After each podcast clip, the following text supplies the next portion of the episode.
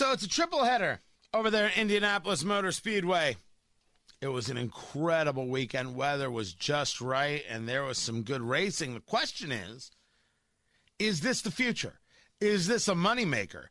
Can the Indianapolis Motor Speedway turn this into something that generates value year after year and get the people to show up? Tony Katz, 93 WIBC.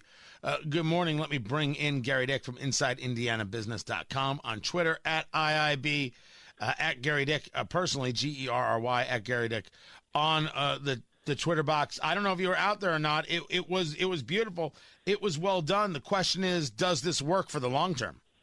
Yeah, that is the big question, uh, Tony. This was a test. Uh, you know, I think Doug Boles was on the show this week, and the president at IMS, and he said, "Hey, this is a one-year test. We're going to we're going to check it out, uh, moving the entire Brickyard weekend uh, to uh, the road course off of the oval. You know, there were a few NASCAR drivers that didn't like the idea. They they wanted to keep it on the oval, but uh, it, it's clearly an effort uh, to regenerate some interest and attendance, obviously, in the Brickyard uh, weekend. I am old enough. I was around when the the first Brickyard happened. I was around. I was covering it as a reporter here in town when the Indianapolis Motor Speedway made the announcement uh, to uh, to uh, go to NASCAR racing in, in, the Brickyard weekend. Those first number of races sold out, tough ticket to get.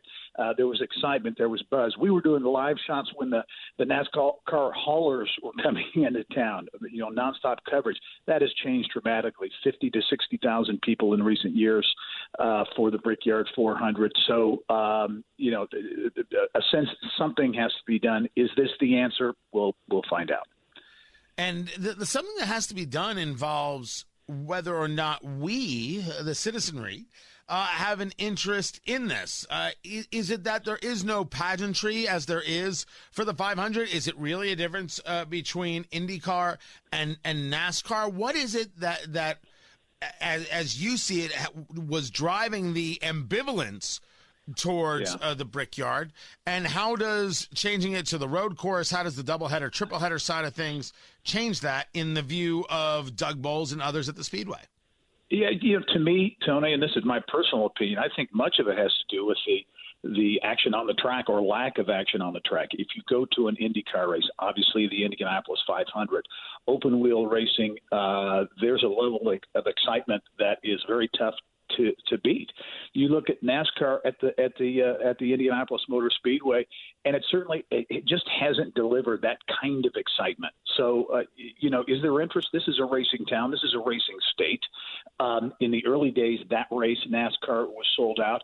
But I think, and, and we've seen, you know, generally speaking, motorsports in general, NASCAR uh, in particular, seen attendance uh, not just here but at other venues uh, decline as well. So I think a number of factors maybe are leading uh, to this. I think the other thing you'll see, and Doug Boles talked about this on the show this weekend, is continued collaboration between NASCAR and IndyCar, uh, the International Motorsports Association, uh, the three big licensing or, or sanctioning bodies, to maybe do more of these kinds of things, these double headers, triple headers, where multiple series are racing on the same weekend to try to generate uh, interest because they're all working uh, toward the same goal, and that's to kind of raise, elevate the level uh, of motorsports.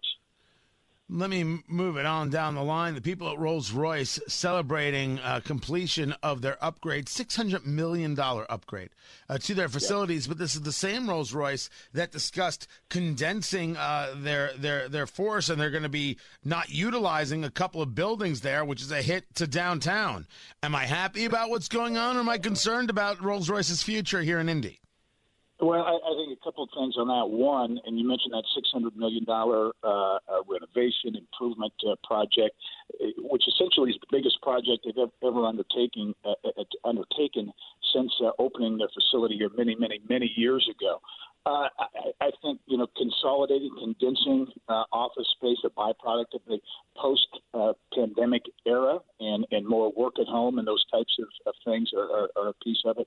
But I think if if you if you're a company investing six hundred uh, million dollars into a city, essentially into Indianapolis, and doing things like in the last two weeks, we've had two big announcements from Rolls Royce putting uh, uh, facilities and, and partnering with Purdue University at their aerospace district up in uh, West Lafayette. Yeah, I think you're looking at a company that's very much committed to uh, to Indiana. Um, but that commitment in terms of the size and people, where they work, how they work, those kinds of things are likely to be a bit different going forward. Talking to Gerry Dick from InsideIndianaBusiness.com on Twitter. At IIB is where you find uh, Gerry Dick. Uh, you know, one of the things that I haven't uh, dug into you with is um, uh, what what we're seeing from CEOs in this nonstop conversation of of diversity and, and how they're all having these DEI and best practices kinds of things. Uh, the, the, the political is not what I, I get into with you here. It's a question of whether or not these things are being accepted and whether or not other people are being alienated because they they don't a- accept it. Is this become the new wave and the new way? Uh, regardless of, of what it what it actually means. Just the idea of saying you're doing it or or, or hiring the person uh, to it. Is this the new way of business in Indiana? Well, I, I you know I think there was a, for the past number of years there has been an effort, an ongoing effort uh, when it comes to diversity uh, in the workplace uh, at, the, at the corporate level. I think uh, the social justice, uh, the elevation of that uh, as a news story in the consciousness, if you will, of America over the past year and a half has heightened that. I think it's it's it's uh, redoubled the efforts uh, among some companies, many companies, to uh, to look at diversity in the workplace. But as you mentioned, I think not just talk about it, but actually do some actionable things that uh, that makes a meaningful change. So um, you know, companies are certainly taking re-looking at all of their diversity issues and inclusion and those types of things.